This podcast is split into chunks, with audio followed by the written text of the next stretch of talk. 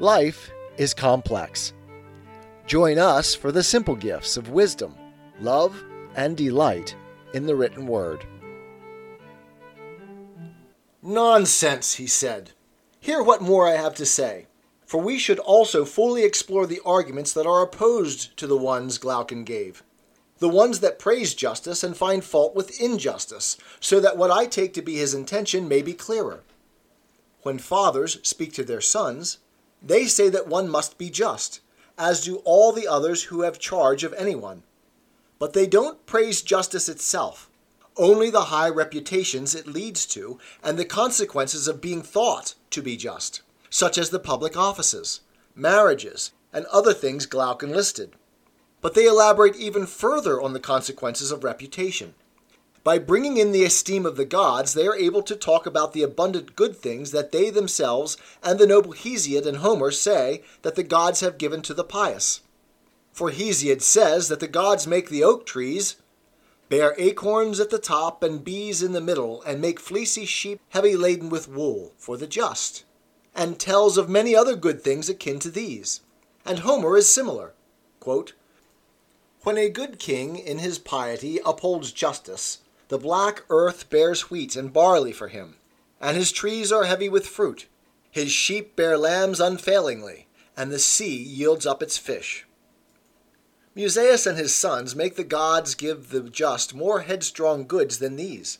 In their stories, they lead the just to Hades, seat them on couches, provide them with a symposium of pious people, crown them with wreaths, and make them spend all their time drinking as if they thought drunkenness was the finest wage of virtue.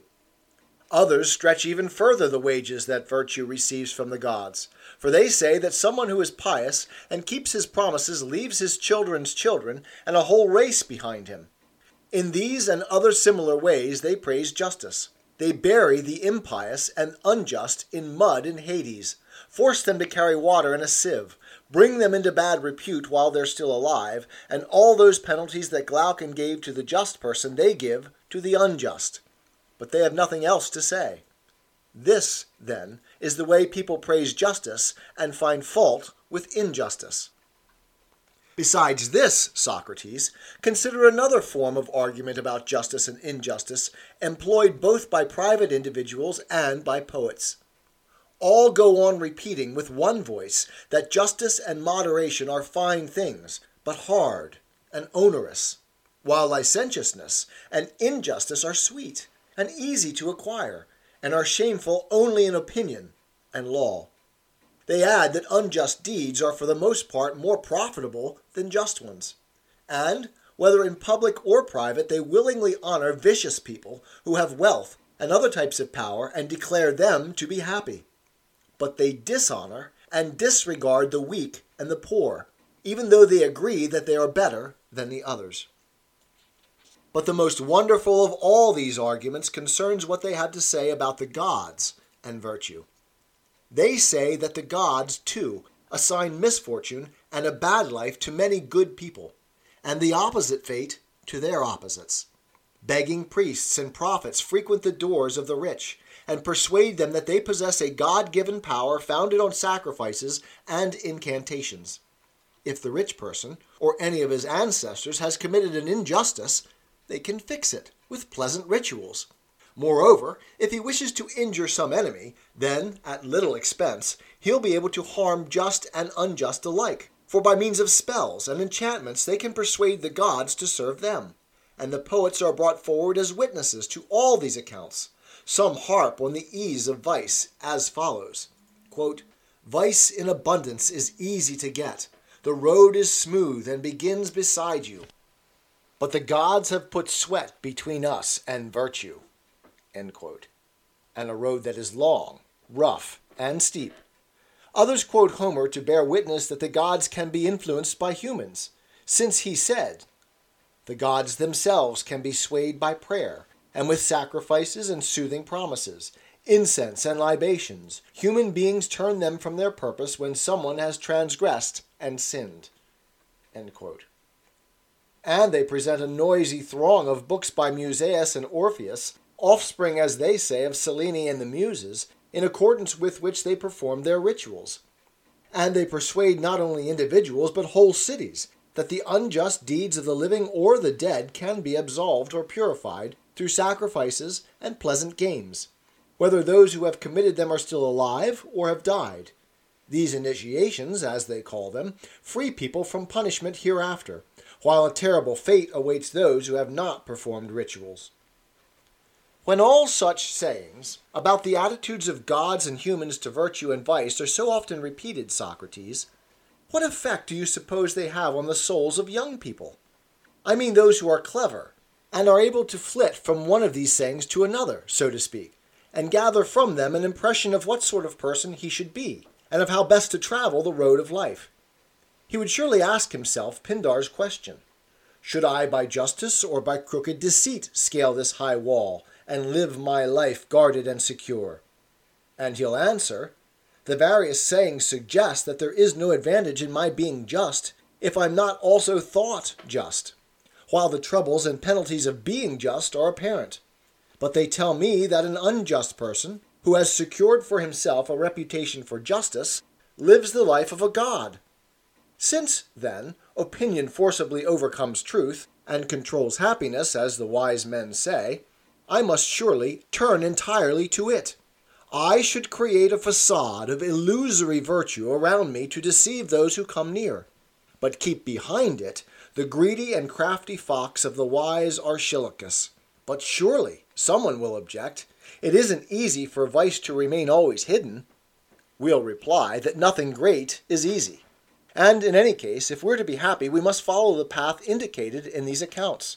To remain undiscovered, we'll form secret societies and political clubs and there are teachers of persuasion to make us clever in dealing with assemblies and law courts. Therefore, using persuasion in one place and force in another, we'll outdo others without paying a penalty. What about the gods? Surely we can't hide from them or use violent force against them. Well, if the gods don't exist or don't concern themselves with human affairs, why should we worry at all about hiding from them? If they do exist and do concern themselves with us, we've learned all we know about them from the laws and the poets who give their genealogies. Nowhere else. But these are the very people who tell us that the gods can be persuaded and influenced by sacrifices, gentle prayers, and offerings. Hence, we should believe them on both matters or neither. If we believe them, we should be unjust and offer sacrifices from the fruits of our injustice. If we are just, our only gain is not to be punished by the gods, since we lose the profits of injustice. But if we are unjust, we get the profits of our crimes and transgressions, and afterwards persuade the gods by prayer and escape without punishment. But in Hades, won't we pay the penalty for crimes committed here, either ourselves or our children's children? My friend, the young man will say as he does his calculation, mystery rites have great power, and the gods have great power of absolution. The greatest cities tell us this, as do those children of the gods who have become poets and prophets.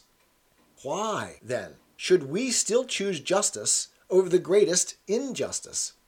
Many eminent authorities agree that if we practice such injustice with a false facade, we'll do well at the hands of gods and humans, living and dying as we've a mind to.